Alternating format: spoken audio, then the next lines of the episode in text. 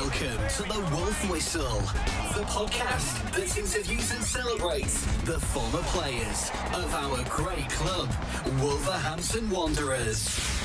Welcome to the Wolf Whistle.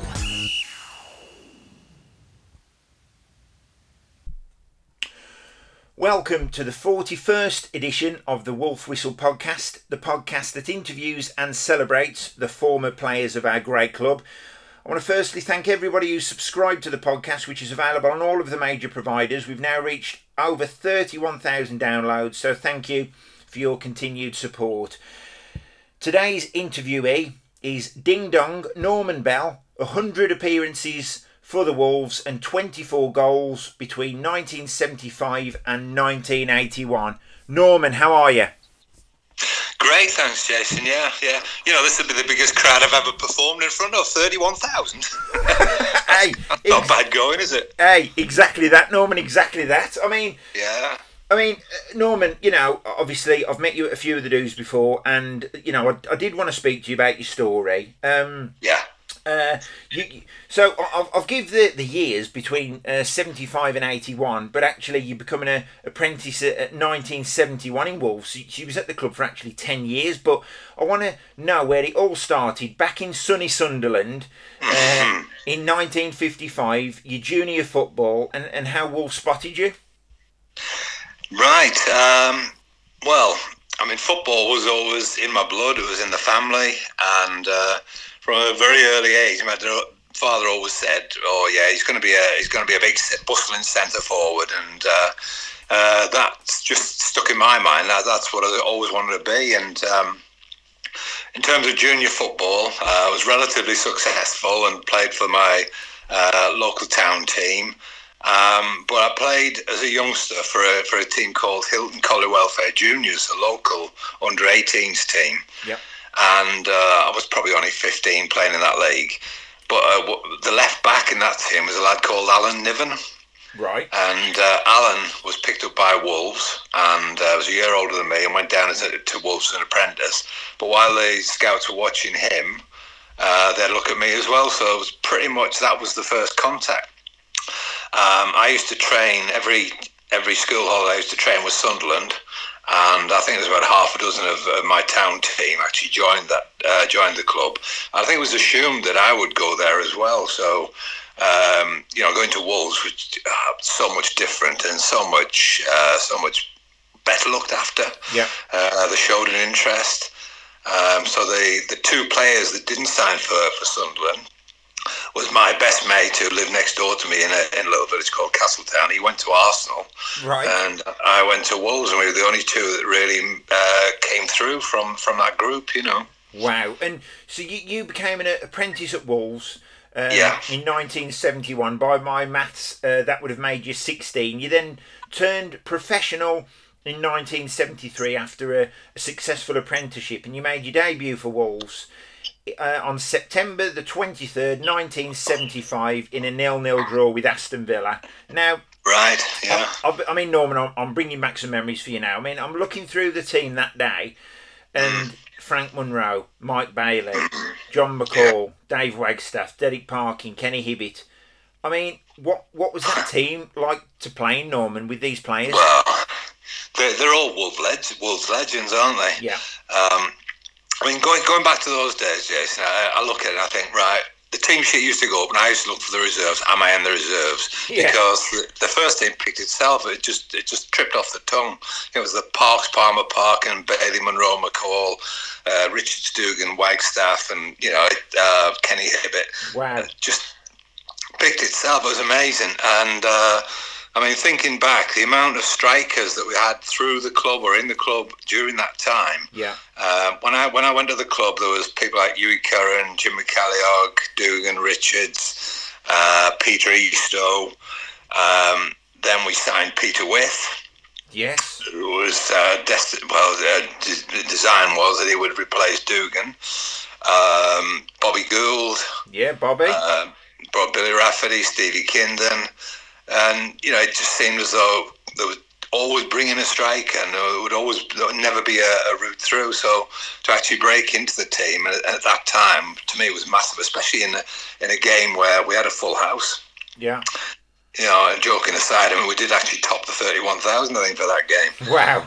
um, so disappointing that it was a nil-nil, but it was still a, a terrific introduction, and uh, to have played in that team was was it was like the culmination of everything I'd dreamed of. You know, that was that was it. I'd done it. And, and, and to wait four years for you know you, you like you said you come down from Sunderland as a, as a starry-eyed sixteen year old it's four yeah. years you know two years hard work as an apprenticeship you turn pro and, and you're still waiting then another two years for your debut I mean yeah. It, it, you know it was there nerves before the game? Was you excited? I mean you know what was it? Yeah I think it was excitement. Yeah I mean it was uh, it wasn't as though I had a lot of time to prepare for it Cause it was sort of dropped on me the day before. You're playing tomorrow you know um, so I didn't have a lot of time to get too nervous about it. But the, the excitement, just the thought that I was going to actually go out and play in front of a big crowd, that was the buzz for me, you know, just to get out. And, and yes. I don't know how to cope nowadays with the, the empty grounds, you know, for this season. But uh, oh, yeah. Uh, it just it was just so different to go out in front of a big crowd, uh, and the experience was amazing because if you're if you're at a football ground, you're sat in a particular part of the ground, and uh, obviously the noise around you is the thing you notice most.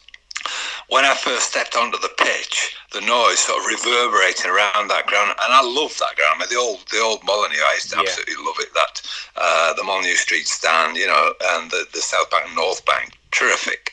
And the sound sort of reverberates around you. You hear sort of a wave of sound coming from each area. Yeah. it just sort of washes over you, and it just gives you that buzz, you know. Um, I absolutely loved it. Brilliant. And I wanted, I wanted more. I mean, that was the thing. You know, I'd had a taste, and I wanted it then. Oh, of course. Now it was Bill McGarry gave you your debut. Now, mm. um, look, I, have spoke to um, a lot of former players on here. Like I said, you're the 41st today, and there's quite a few of these that, that have played under Bill McGarry, and I think he was yeah. chalk and cheese to a lot of a lot of the players. I mean, what was your relationship like with Bill Norman? Well, I can't I can't say anything else other than it was terrific to me because he, he signed me as an apprentice. Yeah. He signed me as a pro. Uh, he gave me my debut, and money wise, he looked after me. We didn't have uh, we didn't have agents. Yeah. So when you knocked on his door, uh, boss, I'm 18 in a couple of weeks. Am I signing or not? Yeah, son, see Mr. Robinson. He'll he'll sort the contract out, you know. And it was like 32 quid a week. Uh, so you get like I think it was 120 quid if you played in the first team as a, an appearance. So to me, right, okay, thank you very much. He just thanked him and got on with it. Yeah. Um, but as soon as I played in the first team, he called me in the office and I thought, oh, crikey, I'm going to be in trouble. And he put my money up. He put my money up to, I think it was a basic 120 quid straight away, you know. And, and, and I mean, if that was in 1975, uh, Norman, if you don't mind me saying, yeah. I mean, you know, I don't talk about um, money to the players that have played in the past 10 years, but when, when you go back into the 70s and 80s, it's actually quite interesting. But the reality is, earning over £100 a week in 1975 was decent money, wasn't it? Well, I was actually 19 at that point. I mean, my birthday's in November, so I'm 19. My dad worked 47 years down the pits in the mines. Yeah. And he'd only just achieved £100 a week. So you know, I think, and this this is just a basic wage, so you can earn your bonuses on top of that. Of course, so you're 19 years of age, and you're earning yeah. as much money as, as as it took really your daddy's whole life to start. A earning. lifetime to get to, yeah, yeah, and he'd really worked for it. So that that's the way I looked at it, you know, and I always thought that no matter what I was earning, I was I was doing a fantastically uh, great job. Yeah. Uh, well, I wasn't doing a great job, but I was you lucky enough Norman. to play football. But uh, but I, you know, I was probably earning twenty quid a week more than most people, just kicking a bag of wind around a field, you know, and it doesn't get a lot better than that for me. Wow. Uh, uh, and we, we look at that team, um, and we've mentioned a few of the players, i.e. Frank Munro and, and, and the, the barrel-chested Mike Bailey. What were these? Yeah. What were these play? You know, I know what great players they were, but what sort of men were they as, as well, Norman? Well, I mean, they're all absolute heroes to me. Dougan obviously was a big name when I went there, and I loved Derek. And I used to clean uh, Dougan, uh, Frank Munro and Derek Park, and I used to clean their boots, and uh, so I'd get to know them that way. That was that was my first introduction to the first team dressing room, which is you know you start off life as a, an apprentice and a young pro in the in the away dressing room, and you work your way up into the, once you got into the the first team dressing room, you pretty much made it. So to be in there with all these lads was was absolutely fantastic. I used to Gerry O'Hara, you mentioned Gerry yeah. and uh, myself used to babysit for Frank Munro. These lads went on a Saturday night so we'd spend a lot of time with Frank, Waggy, um, Derek Parkin was a big pal of mine, and uh, John McAlle, um, you know, and Big Lofty as well. I mean, he's an absolute legend, isn't he? Yeah. Um, so there's so many characters in there. But Frank would, we used to go for our lunch at the Molineux Hotel, and Frank would come up there and play pool. So I'd have a, a, a first teamer, like, you know, a big hitter like Frank, spend time with you. Uh. It was absolutely terrific. Oh, I mean, just lovely people, absolutely lovely people. Now, uh, sadly, you, your first season um, ended in mm. relegation. I mean, you scored five goals, which which is a great return, to be honest, for for a young man. Uh, but but the first season ended in relegation. How how disappointing and difficult was that to take after just breaking into the team, Norman? It really hurt uh, massively. I, I, as you say, I broke into the team, and the games I played, I don't think we did too badly results-wise, but uh, overall that year we struggled. And it was it was one of those situations where, where everybody said, "Oh, yeah, you're too good to go down." Yeah. Um, well, you can never say that, can you? No. Uh, we did go down. Um, story of my career really is a catalogue of injuries. So we had. Um, I think yeah, it was an end of season tour to Gibraltar. Yeah. And fact, uh, Gerry O'Hara, uh, sorry for butting in, Norman. Gerry O'Hara yeah. did ask me to ask you this story. He said, "Ask, ask Norman what happened in Gibraltar." Gerry's obviously an ex-Wolves player who we've also had on the podcast, but he did say, "Ask Norman about Gibraltar." All right. Okay. Well, I know where you're going here with this one. You ask Gerry, and he'll give you a different story. But the story is, um, as young lads, we were told uh, it was a curfew. This is the end of the season, not the beginning of the season. So it, it always starts like this, doesn't it, Norman?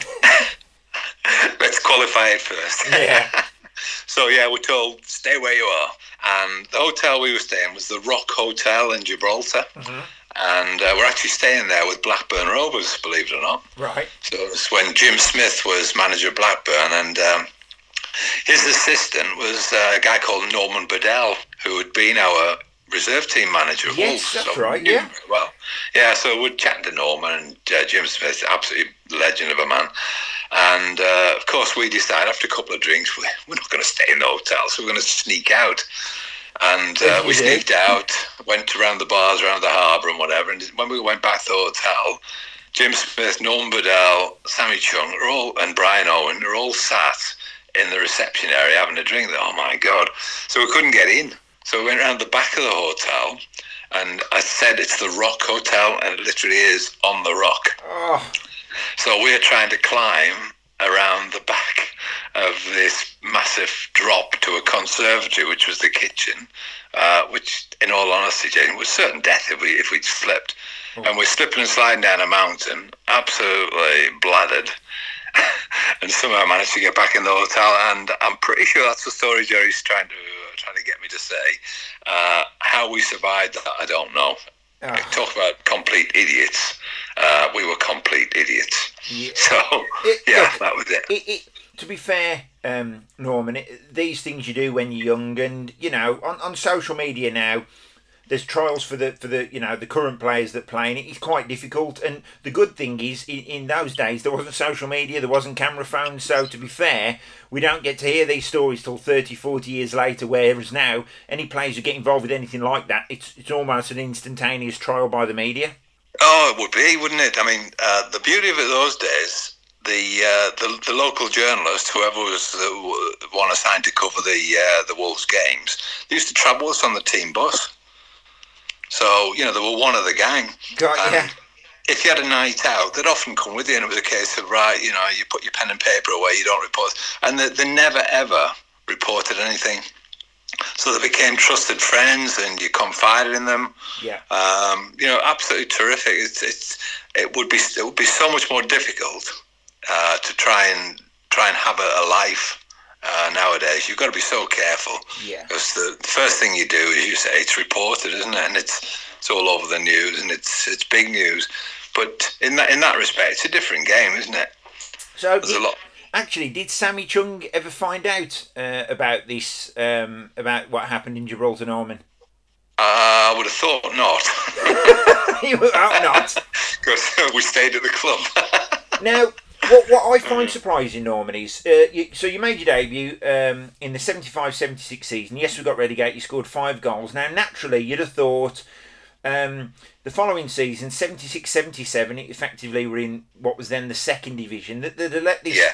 this young man. Um, you know, loose on the division to, to, to, to see what he could do, but you, strangely, you didn't feature at all in that season. Now we got promoted once again. How disappointing was that, Norman? Uh, it really hurt. Um, I mean, just going back to Gibraltar, we played. We got to the fi- we, we won the competition in Gibraltar. We played Sheffield United in the final and beat them. Yeah. Um, I think we, we beat them comfortably, and uh, I was enjoying the game, and uh, I was skipping past a big centre half called Eddie Colquhoun, who couldn't who couldn't cope with this red gra that we're playing on. And uh, this one time he decided that I wasn't going to go past him, and he took me out round about thigh high. Yeah. And as I tumbled over, I actually broke my wrist. It was a scaphoid scaphoid bone in my wrist. So come the new season, I still wasn't fit. Um, the team just picked itself that season because oh, Alan Sunderland, another another striker I hadn't mentioned. Yeah. Uh, Alan Sunderland was uh, the club. So um, the team picked itself, as I say, and, and won the second division comfortably.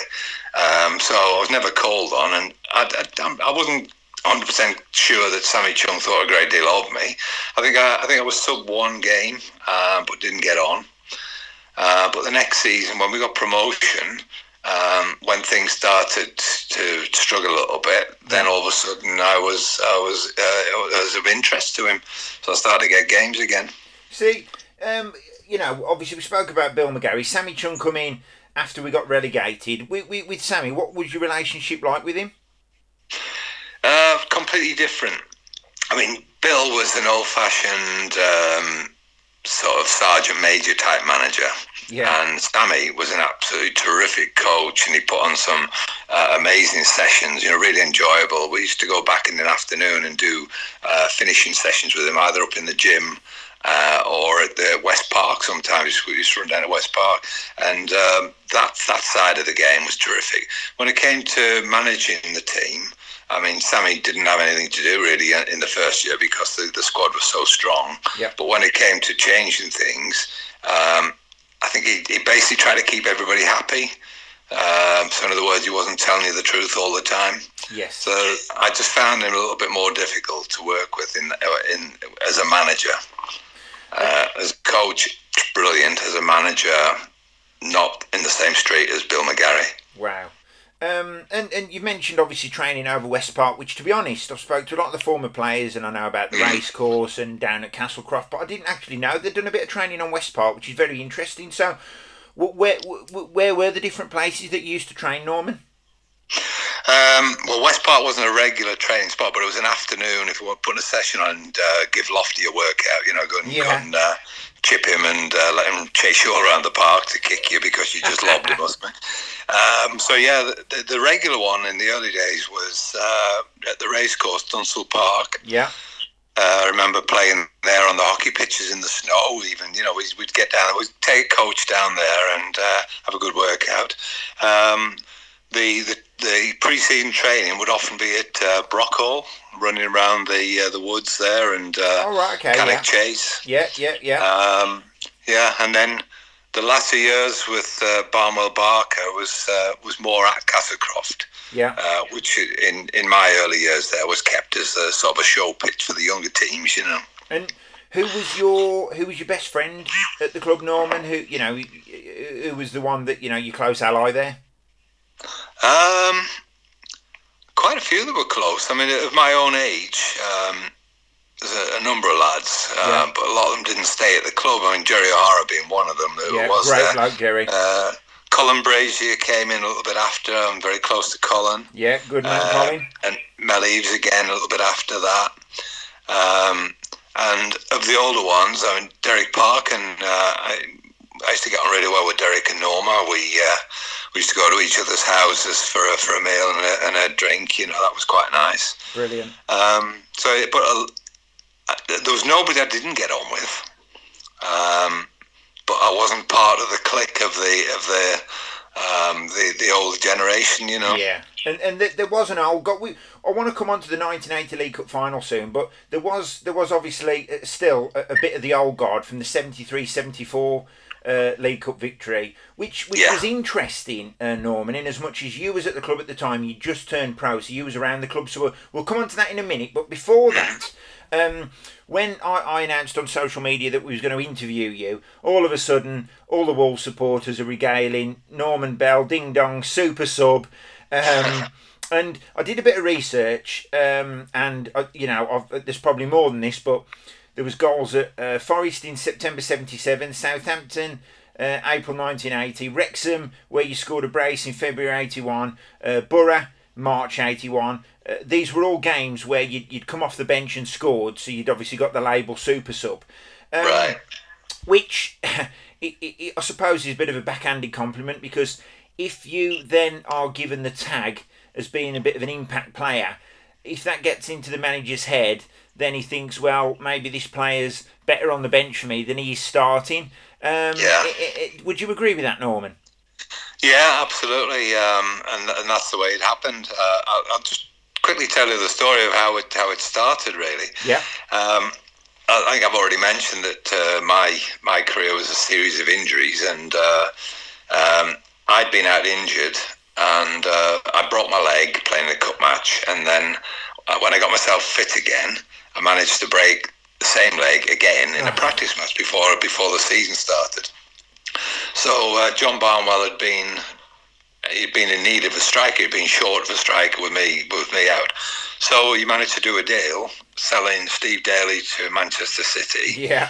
and then with that money buying Andy Gray. Yeah. So British, British record fee. So Andy's come in, and John Richards is going to play. 'cause, I mean, John, we're not mentioning him, but what a, what an absolutely terrific player Oh, and King natural John. goal scorer. Such a hard worker as well.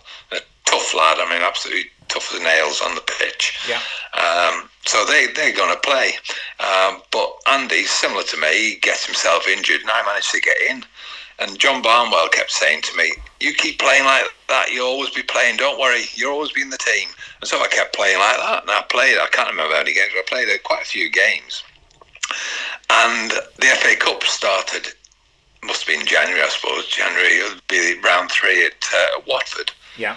And the lad I mentioned, who was my neighbour from uh, from Castletown, he was he'd moved on from uh, Arsenal. He was now captain at Watford, a lad called Wilf Rostron. So I'd agreed with the boss that we'd go down there. My wife was coming down. We're going to stay the weekend after the game. Anyway, comes to pre-match meal on the Saturday, and he pulled me to one side. He says, "Right," he says, "Don't speak to me." He says, "Come and see me Monday morning." He says, uh, "You're not going to like it. You're not playing. You're not on, not on the bench. I have to play Andy." which I'd been expecting for a while. So I was, you know, absolutely gutted with that. Yeah. So to cut that story down a little bit, we, we got a draw, played the return leg at Molineux on the Tuesday night, and uh, I was sub. So uh, I don't think I even got on that game, but we beat them, and that's that started the cup run and uh, started my run of um, substitute. So And it, it, it's still a, it still must be a great feeling to come off the bench and score, you know, get a goal or grab two goals. Um, you know, it must be a great feeling, Norman. Absolutely. I mean, it's one of those things. In that day, there were 12 players involved in the first yeah, team on a match day. And if I was number 12, then yeah, I'm quite happy with that. I'd rather start, but if I can't start, yeah, give me the number 12. Um, so I, I enjoyed enjoyed that time. It was it was quite a quite a good period. Yeah. I remember we played Albion as well, and um, I played the Albion quite a few times. And a good mate of mine, uh, Tony Brown, um, always seemed to get the upper hand. Yeah. But on this occasion, I came on as sub, and we actually won. So you know, that was nice. Uh, we, got love a we got story draw when we at beat the Albion. Sorry. I said we love a story when we beat the Albion. yeah. so yeah, I mean, it was it was it was a good year. Really, it was strange, strange thing that it uh, the, the, the, the thing that sounds as though it's a bit of a downer uh, was was my best season. Yeah. So yeah, I really enjoyed it. Now we've spoke about injuries, Norman. There was obviously one which was quite notable, which was versus Palace, fifth round of the FA Cup, 78-79 season, where you broke your leg. Um, Yeah. Once again, to, to, to get injured, I mean, you said about breaking your leg in a training game, which is awful, but to, to break your leg in a first team game, especially when you're starting to score goals and you're getting in the team, and, and when you've been a fringe player, it must be so, so frustrating, Norman. It was um, was very difficult. Uh, I mean, the start of that was a bit, a bit of a joke as well, to be honest. We, as you, you mentioned, we were playing Crystal Palace away. Yeah. And I think we beat them 1 0, and John Burridge was in goal for them. Budgie? So, yeah, the budgie, he. Uh, uh, I, I did a shot from about 20 yards, and he, I, I saw him save the shot, and the impact broke my leg happened after I'd seen him save the shot. So it was a bit of a late tackle. It wasn't even given as a free kick. Nobody even saw it. So the keeper had Uh, already, the keeper had already, well, John Burridge had already saved the shot, and then the tackle Yes. come in by the time he'd saved the shot. Yes. Oh my God! Yeah, it was a good one. So I was stretched off on the old uh, canvas and wood stretcher with my legs. Yes, they're not now. No, no, taken to the hospital, the local hospital, where I was left overnight. Um, and I got a junior doctor, junior surgeon, telling me that I got to get a metal plate put in my leg. And I'm trying to explain to him, I'm sat in my football kit, and I'm trying to explain to him that I play football. No, no, no, no football, no football. And so I refused to have the operation. Yeah. So they left me on a trolley all night, and uh, it was the middle of the next morning when Sid Kipping, our bus driver, along with Kevin Walters, our physio, Yeah, actually, sorry to interrupt, Norman. Kevin Yeah. Walters, I believe, was Julie Walters, uh, the, the famous actress. It was her brother, wasn't it? That's right. Yeah, Yeah, yeah, yeah, yeah. Yeah, he used to tell us stories of, uh, of Julie when she was an aspiring actress living down in London, and Oh, brilliant! um, yeah, really working hard to make it. Brilliant. Yeah, but he was a lovely man. He's so funny. Um, so yeah, they, they picked me up and uh, brought me brought me back in the back of Kevin's car and Sid driving around Marble Arch and stop starting in the traffic. Oh my god, horrendous. So yeah, that that was fun. And And uh, yeah, I was I was we, we got to the semi final of the FA Cup that year as well and played Arsenal at Yes. Villa Park. And that was my first game back to watch. And uh, I must admit, it was so emotional because uh, Barnwell said to me, he says, Come and sit on the bench with us. So I'm walking around the side of the pitch with my crutches, you know. And uh, I got a terrific reception from the Wolves fans. Uh, I'll never forget that. That was Wow. that was really brilliant. now, after that Palace injury, your first game back was uh, where you played was March the tenth, nineteen eighty. Um, Yeah. You scored in a three-one win, ironically over Aston Villa again. It was actually the last game before uh, the 1980 League Cup final. Now, the reason I refer to that is because um, I've spoke to you about this, uh, Norman, before. You- Yeah. We, we, we- we spoke the fact that, yes, now that, that there's five, seven, nine subs on the bench. Um, Yeah, back when you played, there was only one. And yeah. Effectively, Colin Brazier was the substitute that day in the 1980 League Cup final, but you was the 13th man. If, if Colin or wasn't selected or if, if a player was injured, you was actually the 13th man. Now, I've spoke to Colin on the podcast and, and, and you know, Colin aggrieves his own luck that the fact that he didn't get to come on, but it must be even harder being the 13th man, Norman. Yeah, it was it was pretty tough, but I could balance that one out just because you, you've just said I'd only just come back. I mean that, that game before and was was my first game back, so I didn't, in my mind, I didn't feel as I deserved to play. But um, it's amazing how things can work out, and uh, small things make such a big difference, as they say. Um, the, the the game against Villa on the Tuesday before the cup final Yeah. was a rearranged game. Yes. And I I know you know this story, but it was it was actually to get Andy Gray's one match ban out of the way to Yeah. allow him to play in the in the cup final. I mean, some of the listeners don't know that story, Norman, so please tell it because it is interesting. Right, I will. Yeah, yeah. Um, okay, so the the Saturday, our our game on the Tuesday against Villa depended on Villa's result at West Ham in a cup match on the Saturday. Yeah. So they were playing an FA Cup tie against West Ham away. If they got a draw, they were playing a replay on the Tuesday night, and Andy Gray wouldn't have played in the cup final. Wow. at, at about, and I could be wrong, at about 89 minutes, it's nil nil, and I'm listening to it on the radio. In my mind, I'm thinking, oh my god, I could be playing in the cup final next week. Oh, oh no! So I actually went for a walk around the garden, and uh, Got injured. the guy, the guy who had bought the house off, who was a butcher, was delivering it. He says, "That was a bloody unlucky Norman, wasn't it?" I says, "I know, it's terrible, isn't it?" I'm thinking, "Oh, poor Andy," and he says, "Yeah, penalty in the last minute." What? Yeah, Ray Stewart penalty in the last minute for West Ham. So, so we play the game on the Tuesday, and Andy scores the winner in the cup final, which he deserved to do. But you know, for that fleeting moment, I'm thinking I've got a chance here. And, and, So yeah, and the reality is, Norman, either you'd have been starting or Colin may have started and, and you'd have been the 12th man. But that's, you know, I always say this on every podcast that, that football is the flip of a coin sometimes and you get to a crossroads and is it left or right? And at that particular moment, you know, look, you don't begrudge Andy Gray, obviously, what he did in playing in the final. oh, yes, absolutely not. look, as a professional, you'd have loved to have played in that game, but Andy Gray went on to score the winner, justify his price tag, and the rest is history. That's right. Yeah, yeah, and and it, you know it was a couple of minutes away from uh, from that not happening. Yeah. Uh, it's just amazing how things work out, you know. but Norman, yeah, you, I, I you didn't, might have come on a sub. You might have come on a sub and got the winner. That would have been that would have been spectacular. I would have enjoyed that. You just Yeah, never know. Colin, I don't know what the manager would have told Colin, but Colin was selected as substitute because he was worried about Emlyn Hughes' fitness. Right. He, he was concerned that Emlyn wouldn't get through the game.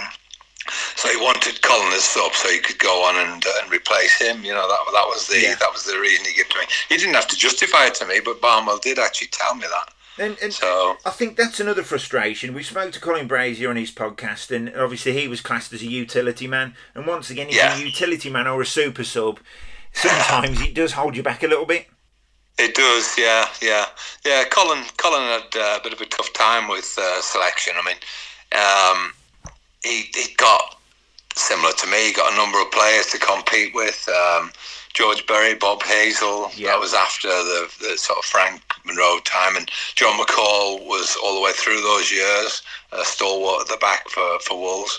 Um, Brighton lad called Derek Jefferson. Yeah. Um, can't remember who else, but there was you know a number of players that were that were sort of there in front of him, and he had limited chances as well. Colin, But I think in the main he can look back and be proud of what he did at the time at the club. oh. Uh, I don't think he ever let them down, no matter what position that, that, that put him in. And you know because she was at the club during the the the uh, 73 74 League Cup final victory and, and the, uh, the the 1980 was was you at the uh, was you at the state was you at Wembley for both games or for one of the games Oh yeah, yeah, I was at uh, both games. Yeah, yeah. The bus bust us all down for the for the 73-74 one, and we're all behind the royal box. Um, absolutely amazing. Yeah, fantastic game that one. oh wow Um, and then to be actually in the dressing room and on the pitch with the guys and uh, uh, in the dugout, you know, the uh, the benches in front of the royal box uh, for the game. Uh, funnily enough, um, a guy that uh, was pretty much Brian Clough's right hand man, uh, a guy called Jimmy Gordon, he was his trainer. right He was a, a friend and former colleague of my uncle who played football for Oh, okay. Middlesbrough. And um, I'd forgotten about this, but uh, uh, at our get together on March the 15th early this year, Jason, Yes, yes. Uh, you played the film, and I saw Jimmy come up to me and shake my hand. And I thought, I forgot about that, and I thought how, how lovely that was. You know, oh wow that's lovely that he should make that effort to do that. So uh, yeah, um, but that whole day was just fantastic, you know. And I think I think you're aware that I was tasked with a very important job that day as well. Go, remind us of what it was Norman Well, Mr. Parkin wanted to look his best for the presentation, Yeah. so he asked me if I'd keep all of his teeth and give it him after the game. so you had to So- keep them in a little jar for him during the match oh, just in a hanky in my pocket, yeah. See, the, the, the reality is this wouldn't happen today. So I mean, some of these stories, we you know, oh, can you, imagine? you- can I you mean, imagine? can you imagine? Uh, you know, one of the substitutes at Wolves, Morgan Gibbs White, having um, you know, Ruben Neves' false teeth in a hanky, or you know, or, or even training over West Park and, and firing some shots at Patricio. It just wouldn't Oh. happen, would it?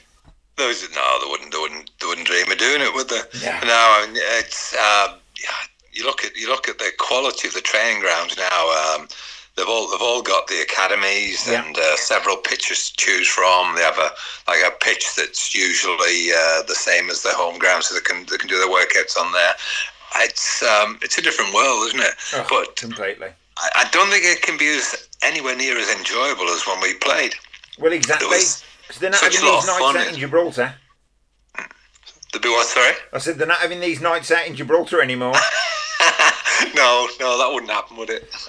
I mean, we, we, we spoke about the managers, Bill McGarry, Sammy Chung, one you've alluded to, and one who we've also had on the podcast, and he was, uh, you know, an absolute gentleman. John Barnwell, what was your relationship like with John Norman?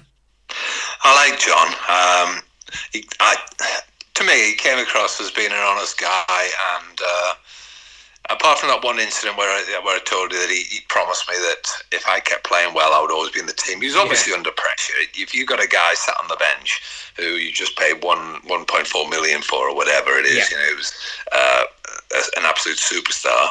You're going to want him in your team. Yes. So I don't, I don't begrudge that, but uh, to me, he was he was pretty much an honest guy. Um, looked after me. Um, at that point, he said, "Look, he said, I understand if you want if you want to transfer, I'll put you on the list. I don't want you to go, but." And so I went on the list. Uh, just thought I needed to at that time to to go somewhere and actually be playing regularly. Yeah. Um, but he had he had his number two as well, Richie Barker. Yeah. John, what was it? Johnny Barnwell wears a sheepskin, Richie Barker wears a Parker. I think that was the song. Right. Well, I, I didn't know that one, but yeah, it sounds and fits the bill as well. Yeah. Yeah. Richie Richie was the, the, the one who worked on the team, and um, his thing was he he pretty much made it clear to us: I've not come here to make you fit. I've come here to make you better players. I expect you to be fit to play and all this sort of thing. You That know? makes sense, yeah. so, yeah, that's fair enough. Yeah, I can live with that. So uh, that that was his that was his thing, and um, Richie didn't mind who we upset. Um, he's quite an abrasive character. Yeah. But in terms of uh, doing his job, he was very good. He was great. Brilliant. Now, uh, your time at Wolves did come to an end. Initially, before your permanent transfer to Blackburn between 1981 and 1984, you did go uh, out on loan to USA. I believe it was the New England team. And I mean, what was that experience like, Norman? Well, it was the the, the thinking behind that. Uh, John Barnwell had a good friend called Arthur Smith, who was who was the agent for New England Tea Men, who were managed by Noel Cantwell and a lovely man called Dennis Viollet, who was one of the yeah. uh, uh, survivors of the Munich air disaster Yes, in 1958. Um, so that was that was how we got the introduction, but it was it was just after the 80 Cup final um, because having been out all that time with two broken legs, he wanted me to get some uh, fitness during the summer. Yeah. So I went out there to get fit. Um, it was an absolutely terrific experience, but in terms of the football, I hated it. Right. It- I, I was just a really competitive player, and uh, when we're playing out there, I mean, I played with and against all, all the top names you can think of of that era. You know, Oh, God, there were some Uh, massive names out there at that point. They were all there. Yeah, Yeah. I, I played. I played in midfield against New York, which that was our local derby, and we got a draw. And I was man marking Franz Beckenbauer. How ridiculous, you know. I think he was 103 at the time, by the way. But To be, to be honest, still. he, he did a podcast last week with someone in Germany, and he, he actually said that he was man marking Norman Bell. So oh yeah, yeah. I'm sure he remembers me. brilliant, brilliant. I mean, and, and that's quite interesting because I know um, Colin Brazier went to the Jacksonville Tea Men, and I know a few Yes. of the other players of that era went out to America, and I always wondered what the tedious link was, and it was clearly this agent who was who was uh, who knew John Barnwell, who was sort of orchestrating the moves. Yeah, yeah. In, in that case, it was. Yeah, yeah. Yeah. They were they were quite good friends. I mean, that uh, Collins link was the season afterwards. Um, we took the, the team out to uh, to play a game against Jacksonville team, and the whole franchise had moved from Boston, so they'd they'd moved lock, stock, and barrel down to Jacksonville. Yeah. And uh, we went out there, and I think it was a sort of a thank you for letting me go out there and play. You know. Brilliant. Um, so we played the one game and then had about two weeks holiday. And uh, I borrowed. This is another one that you wouldn't see the team doing nowadays. But because we used to drive the um, the, the sort of 15 seater coaches and whatever to the airport in Boston, Yeah. uh, I'd ask them, could I borrow the bus? So we got a team bus with Tea Men written on it, and I took took a, a whole gang of, uh, of of Wolves players down from Jacksonville down to Orlando, and we went to Disney. So good, good. Winner. I'm pretty sure it was Emlyn was one. Colin was definitely there. Uh, John Humphreys, Mick Holyfield, a whole gang of us around uh, Disney.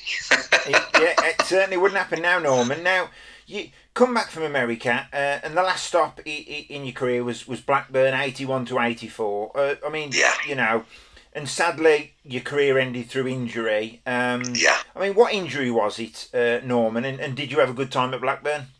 It was uh, my cruciates. Um, uh, wasn't the one snapped? It was severe laxity in one and then damage in the other as well. And uh, it was at the time when they when they couldn't repair them. Basically, if your cruciates had gone, that was the end of your career.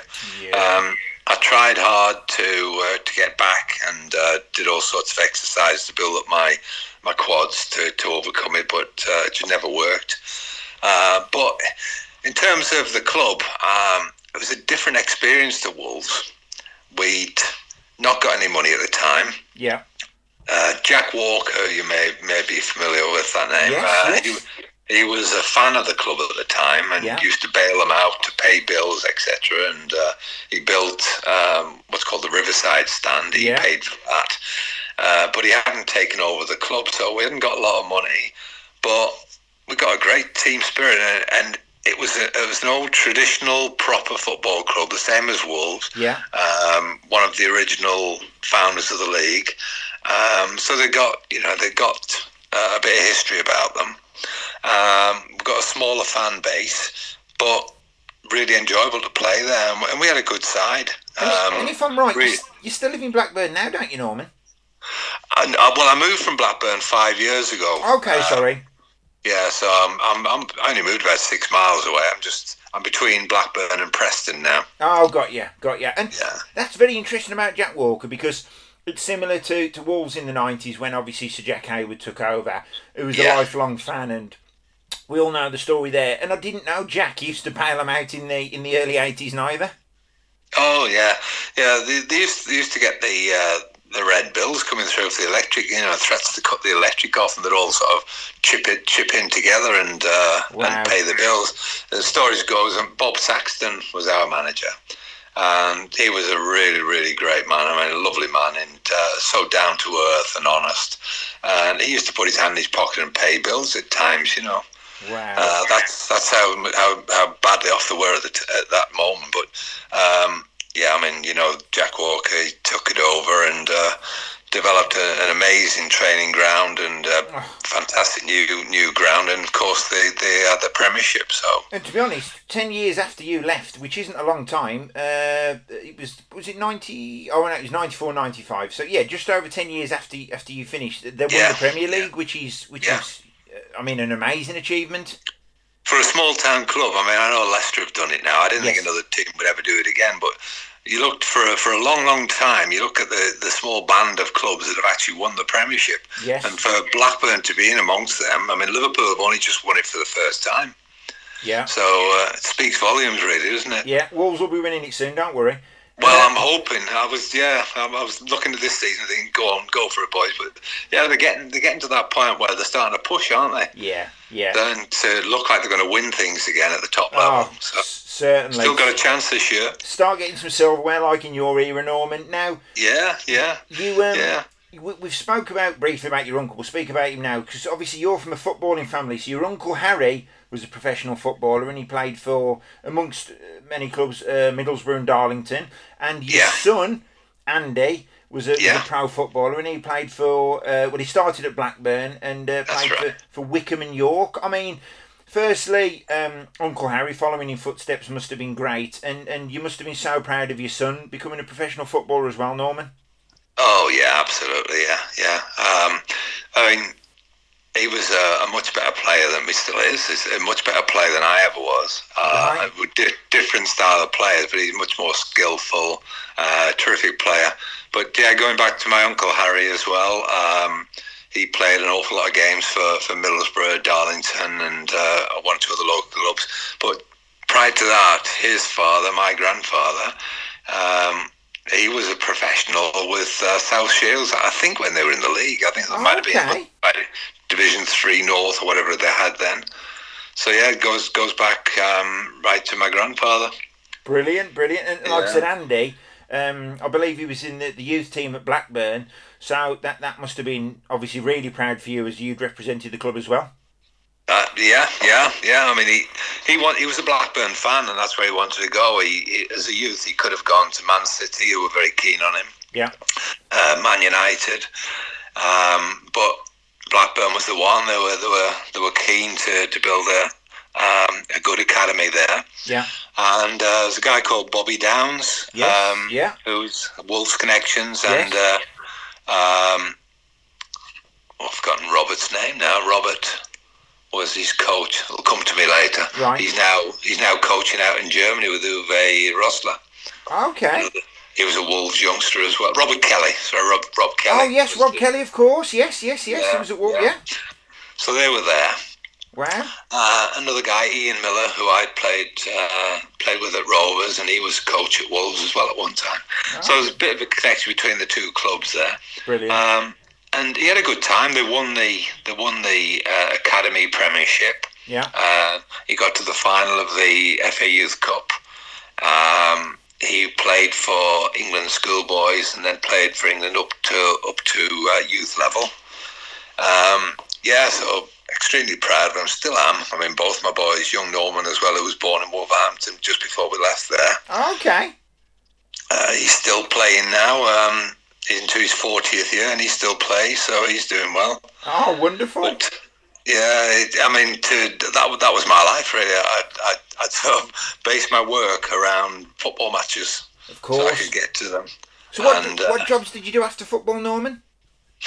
It would take you take me too long to tell you them all, but basically, I went, I went. Honestly, I was, I was, uh, I was moving on a twelve monthly basis for a while. Right. But uh, basically, I went into sales. I was uh, started off in insurance. Yeah. Then I worked for um, uh, KP, um, selling crisps, nuts, and biscuits. Yeah. Um, yeah, that's United United Biscuits. Yeah. Um, then I was closed circuit television. Ended up with Initial, um, Oh, quite right, a big company.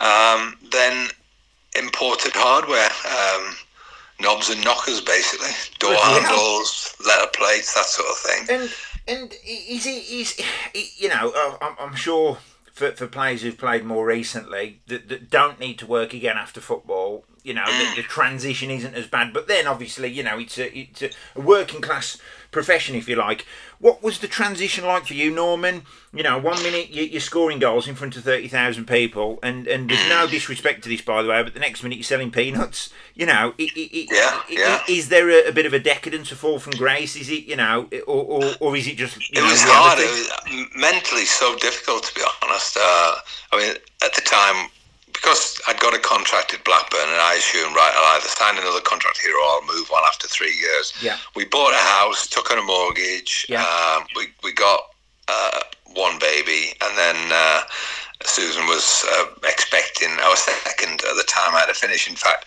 And he was born in the February that I finished at Rovers, so we got two babies to look after wow um, and no money coming in. So you know, it, yeah, it was a bit of a, and although I'd, I'd gone to a grammar school up in Sunderland, and my parents had insisted that I stayed there and got my O levels, I did get my O levels and did quite well academically. I did as much as I needed to do, Brilliant. but that was it. You know, I'd, I'd, t- I'd started taking my coaching badge at Wolves yeah with uh, Hibby and John McAlle. We we did it together, and John Richards. Um, so you know, at least I'd, I'd got I'd made a start there, but I was too young and I didn't have the contacts in football to get back into it to you know to get to the level where where I'd, I'd need to be to be earning. So uh, that was that wasn't really going to happen. Um, so yeah, it was it was a difficult time, and uh, the one thing I'd got was that as a, as a footballer, you, you got to work hard. If you didn't work hard, you didn't get the contract, you didn't get in the team. yeah And that, that was the work ethic I got. So I took that into uh, into my work and uh, found that. A lot of people just thought, well, you know, what are you doing that for? Just just do the minimum you can. Yeah. But I wanted I wanted to get to the top. I wanted to start earning properly again, and um, I actually ended up uh, after after just a few years, probably about five years, getting a job back in Wolverhampton, and I was uh, export. Was working on export with a company called James Gibbons, which would have meant a move back to Wolverhampton. Yeah. Um, so I was travelling with them, and I, so I spent four weeks in the Middle East on one trip, and uh, it just absolutely burnt me out. And of course, I got the two kids at home, and uh, just spoke to Susan. I said, "It's really, really get me down this." Yeah. And she said, "Well, we don't have to go back to Wolverhampton. I'm quite happy here, you know, really." And I said, "Oh, right." So on the Monday, I resigned and started my own business. And, Okay. uh, that worked out quite well, really. Brilliant, brilliant. Now, Norman, if there's one abiding memory um, of your time at our great club, Wolverhampton Wanderers, you know, if there's one memory that you look back on and it always makes you smile and always always cheers you up, what what memory is it, Norman? Well, in all honesty, it is winning that League Cup in 1980. Wow, and that's that's very selfless of you to say on the basis that you know you you, you couldn't play in the game. It was it was absolutely massive, and I saw in one of our get-togethers, uh, George Berry. Um, somebody had some photographs, and I saw this picture, and it was me sort of jumping on George Berry at the end of the game, you know, and I looked happier than any of the players, you know. and I can remember it was just um, all my family went down to the game, and um, yeah, the, only- the only downside to that was they shipped us all back to Wolverhampton to the Mount Hotel that night. Yeah. got back got back after the party, really, you know. Yeah, Um, we didn't celebrate it in the right way, but uh, it's an experience. And then the open top bus as well around Wolverhampton. Wow. Ah, absolutely amazing. It was fantastic. I mean, we, we spoke about that at the Mount, which was funny because we had obviously the 40 year anniversary at, at- the Mount Hotel, and obviously after you'd won the League Cup, there was a bit of a spread on, but it was almost like they wasn't expecting Wolves to win it because there wasn't much of a celebration, was there? Not really, no, no. I was, uh, but just just backpedaling on that one a little bit. Yeah. This, um, I was talking to some of the lads, and they couldn't really remember this. But after the game, after every being showered and changed, and uh, we were were meeting some people. Uh, might may well have been the Ladbrokes Hotel, where, but it was a hotel just down Wembley Way. We were meeting there, just have a few drinks, and then get on the coach and go back to Wolverhampton. And I remember all of us kitted out in our in our Wembley suits, which which was uh, uh, an Adidas tracksuit top, grey trousers. Yeah. Uh, I think uh, a grey shirt. I'm not even sure if we had a tie, but we didn't have a suit. You know, it was all sort of kit that we're given.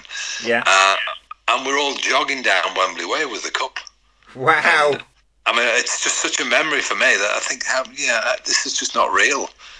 It's- I can't, I can't think that clubs would ever do this. Yeah, so we, we jogged all the way down Wembley Way. There were no fans left by this time. It was Yeah. just you know a few stragglers, just us lot uh, jogging down there with a cup cheering away.